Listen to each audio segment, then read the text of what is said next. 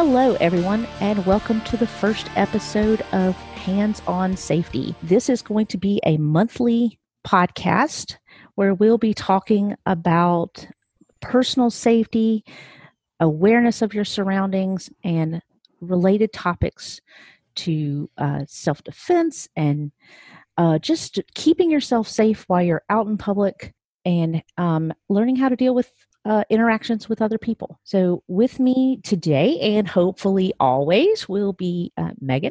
Hello, everyone. And George. Hello. So some of the reasons that I wanted to do this podcast is because I've learned in the couple of years I've been working with other blind adults that some people are very uncomfortable using a cane because they feel like it makes them feel vulnerable and they feel like it makes them more of a target. And that kind of led me to being interested in self-defense and seeking out information about that and kind of learning that there's not a whole lot out there.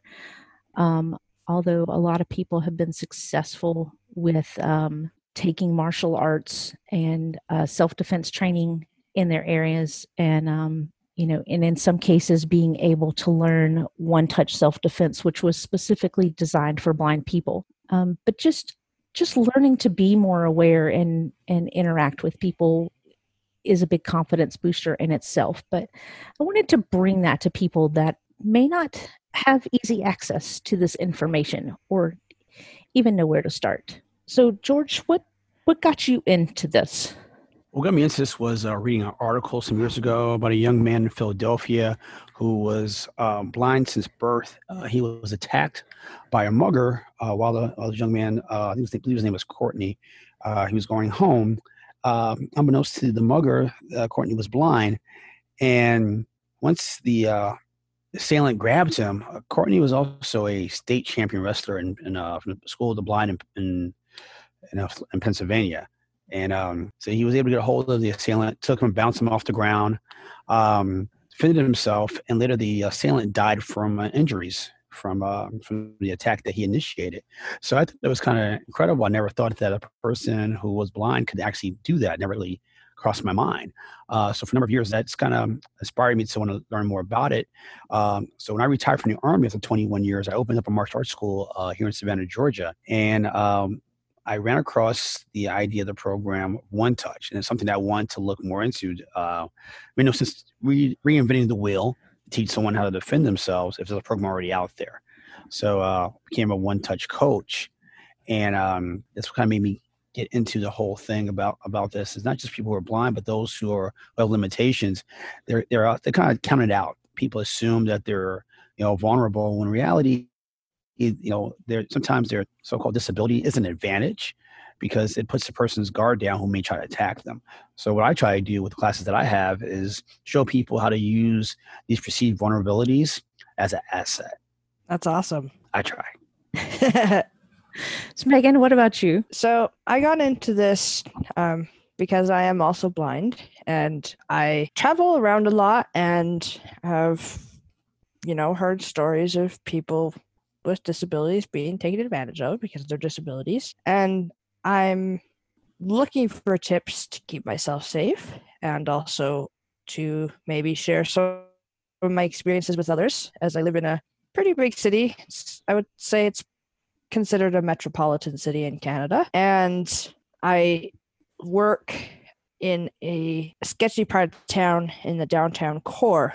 So I'm quite often around some questionable individuals, if you will. Yes, I've been on the phone with you when you've interacted with some of these questionable individuals. Yes. So I'm looking for tips myself, and I'm hopefully looking to educate people based on my past experiences. And yeah, I'm just looking forward to hanging out with you guys and talking safety, I guess. Nice. Yeah, I love that you still don't hesitate to get out there, even though you've run into some interesting characters. Yes, I have. And you don't hesitate to get out there, and that's one thing that I'm looking forward to in doing this podcast is that we you know, hopefully get some stories from people about their own interactions and how they dealt with it. George has found us a few stories on the web that were interesting and definitely brought up some questions and things to think about. And I'm looking forward to that and learning how to get more information, because that's something that I haven't looked a lot into. So I think, I hope, and this is going to be a good show, and I hope that our listeners will give us feedback and tune in and give us just as much information as we give them. Exactly. Yeah, I'm looking forward to this. I think it should be a good show. We've got some good topics coming up, I believe, for what I know. Yep, and always looking to add more to that list. George, did you have something? No. Okay. He just wanted to agree is all. I agree. That's it. Yeah. Okay.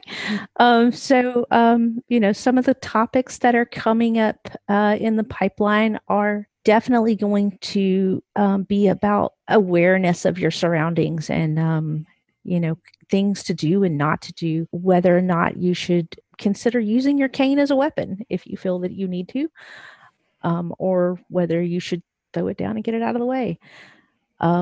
Setting up emergency settings on your devices, defensive devices, and lots of other things that I cannot think of right this minute, but that's why I write stuff down.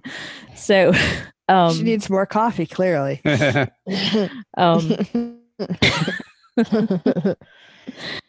But we will be bringing that to you. We're also going to have a website, handsonsafety.net, where you will be able to get more resources and information. We'll have an email address for you to send information to us or ask us questions about anything you've heard on our show. And we're also on social media. So, you know, please look for us in all those areas, and just really looking forward to bringing this information to everyone. Does anybody else have anything they want to talk about? Let's see. I think about that. So many of the things we could talk about, like I was doing some research today. I'm going to find out there's not a wealth of information for people who are blind or have low vision. And so hopefully maybe we can actually, you know, spark something to make people add content out there. So I was doing some research looking for SOS for the visually impaired. It's kind of hard to find stuff. Yes, it is. It is, definitely. Stuff. So, I mean, hopefully that maybe those who listen will actually contribute and be able to add information so we can help to be a resource of information to the community of the blind and low vision. I think that's be something really great that we can make that happen. Definitely. And I hope that we can even at some point get some interviews with people that may be able to contribute more information than the three of us know. And that would be cool if we could find some people who would be willing to give us some more knowledge than we ourselves have already. Well, I know there's, as I looked online, there's a couple of people who have things going online on YouTube channels and stuff like that, which I think is very helpful. So I think maybe we try to maybe get them involved, or maybe have them be interviewed. That'd be kind of really, really great for the program. And I think, just like I said, trying to be a source of information for people.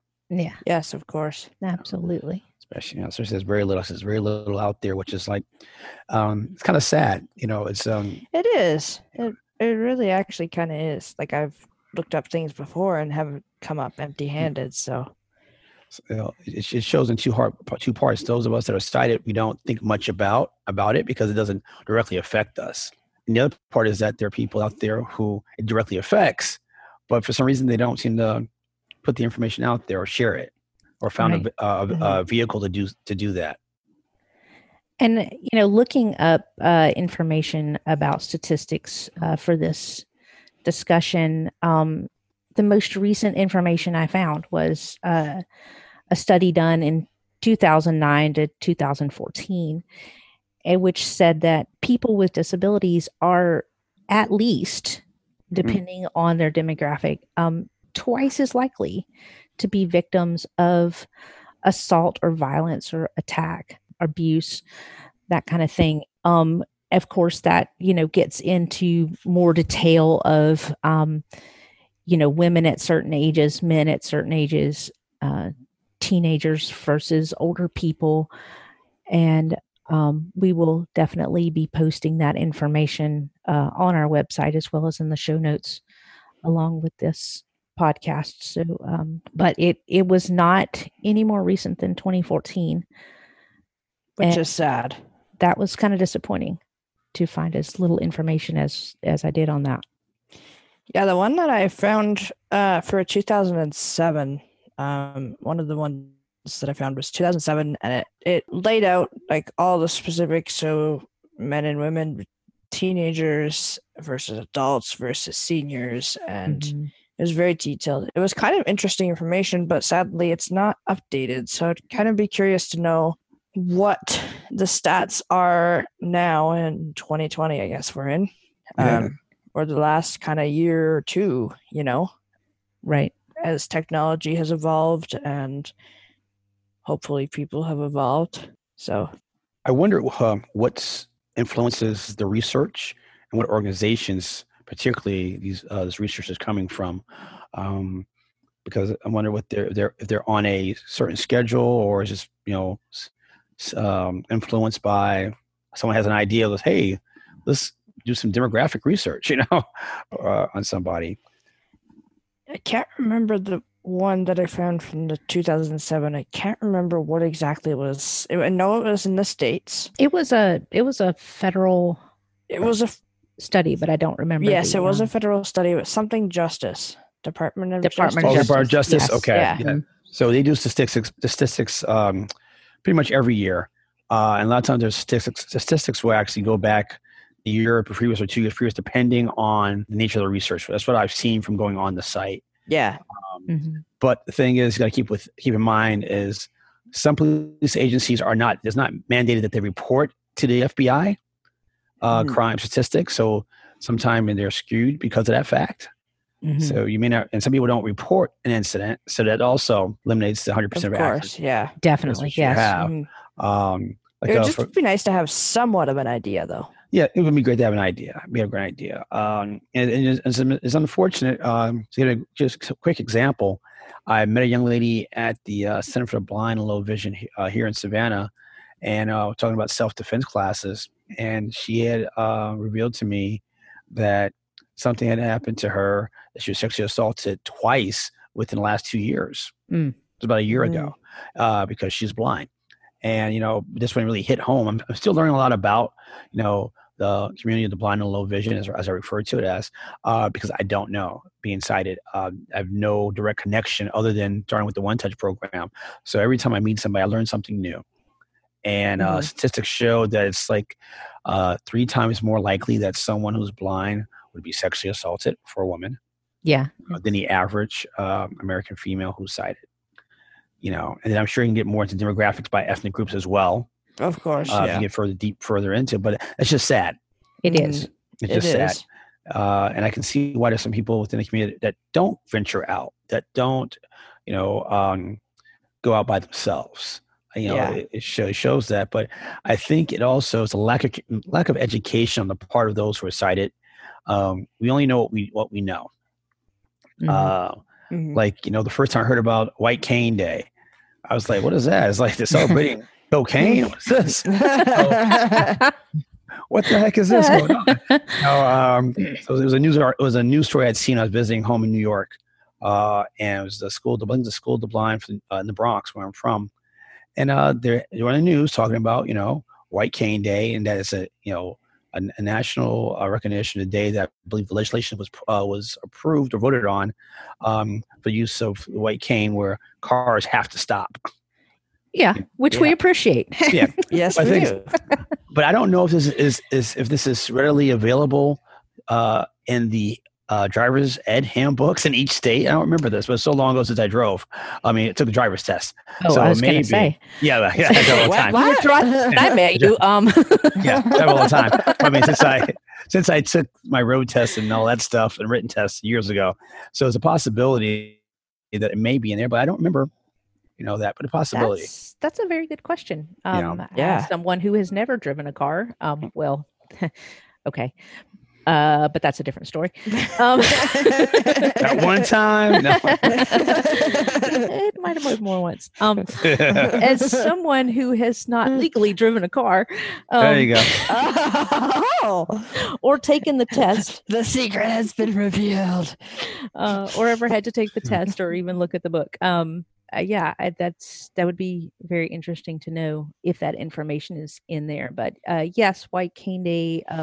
And there are some kind of gray areas as to whether or not the cane actually has to be white these days. And I think I have a source for that. So if I do, I will post that in the show notes as well. But definitely as a blind person, I appreciate when cars stop. Yes, I do too. And it doesn't happen enough these days. Yeah. Well, if you're sighted too, this is true. Yeah. That is true. Yeah. So. And, I used to tell my students that all the time, unfortunately sighted people get hit by cars too. It's not we're not targets, even though sometimes it feels that way. Mm-hmm. It happens to everybody. And, that kind of brings up a point that I was thinking about earlier, is that, this isn't information that we're going to be talking about. Yes, it's geared toward blind and low vision individuals, but it's, some of this is good information for everybody. So, we hope that people don't get turned off by the fact that this is the target audience that we're going for, and that other people sighted or people with other disabilities will take this information and adapt it to make it useful for them. Yeah, that'd be good. Absolutely. Yep, I agree. Again.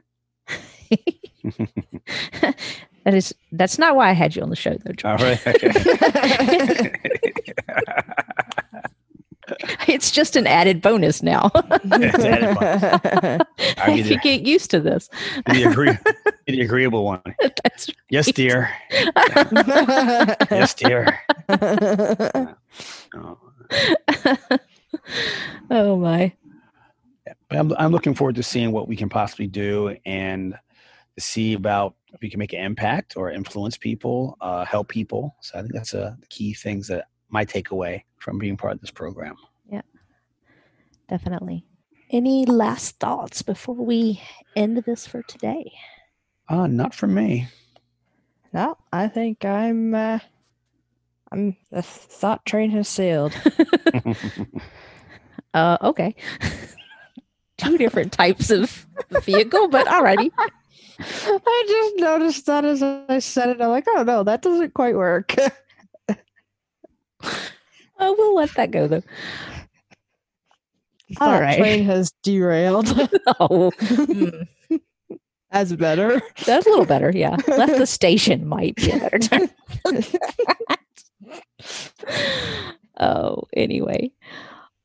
All right. So we are happy to have all our listeners out there. Look forward to bringing you more information on this topic. And hope you will stay tuned. Hope you will provide us feedback and things that you've learned, and help us incorporate that into our show. So you can find us on the web at www.handsonsafety.net.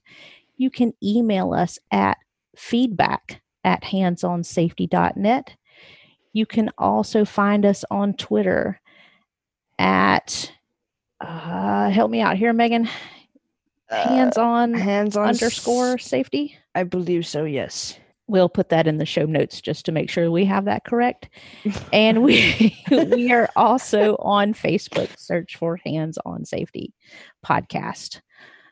And we look forward to giving you information and hearing back from you, and bringing you lots of shows in the future. And while I'm thinking about it, Before I forget, I would also like to thank Jason Earls for producing our theme for us, for coming up with that. And we look forward to bringing you our next show. All right. Good talking to you, ladies. All right. All right. See you next time, people. All right. Bye-bye.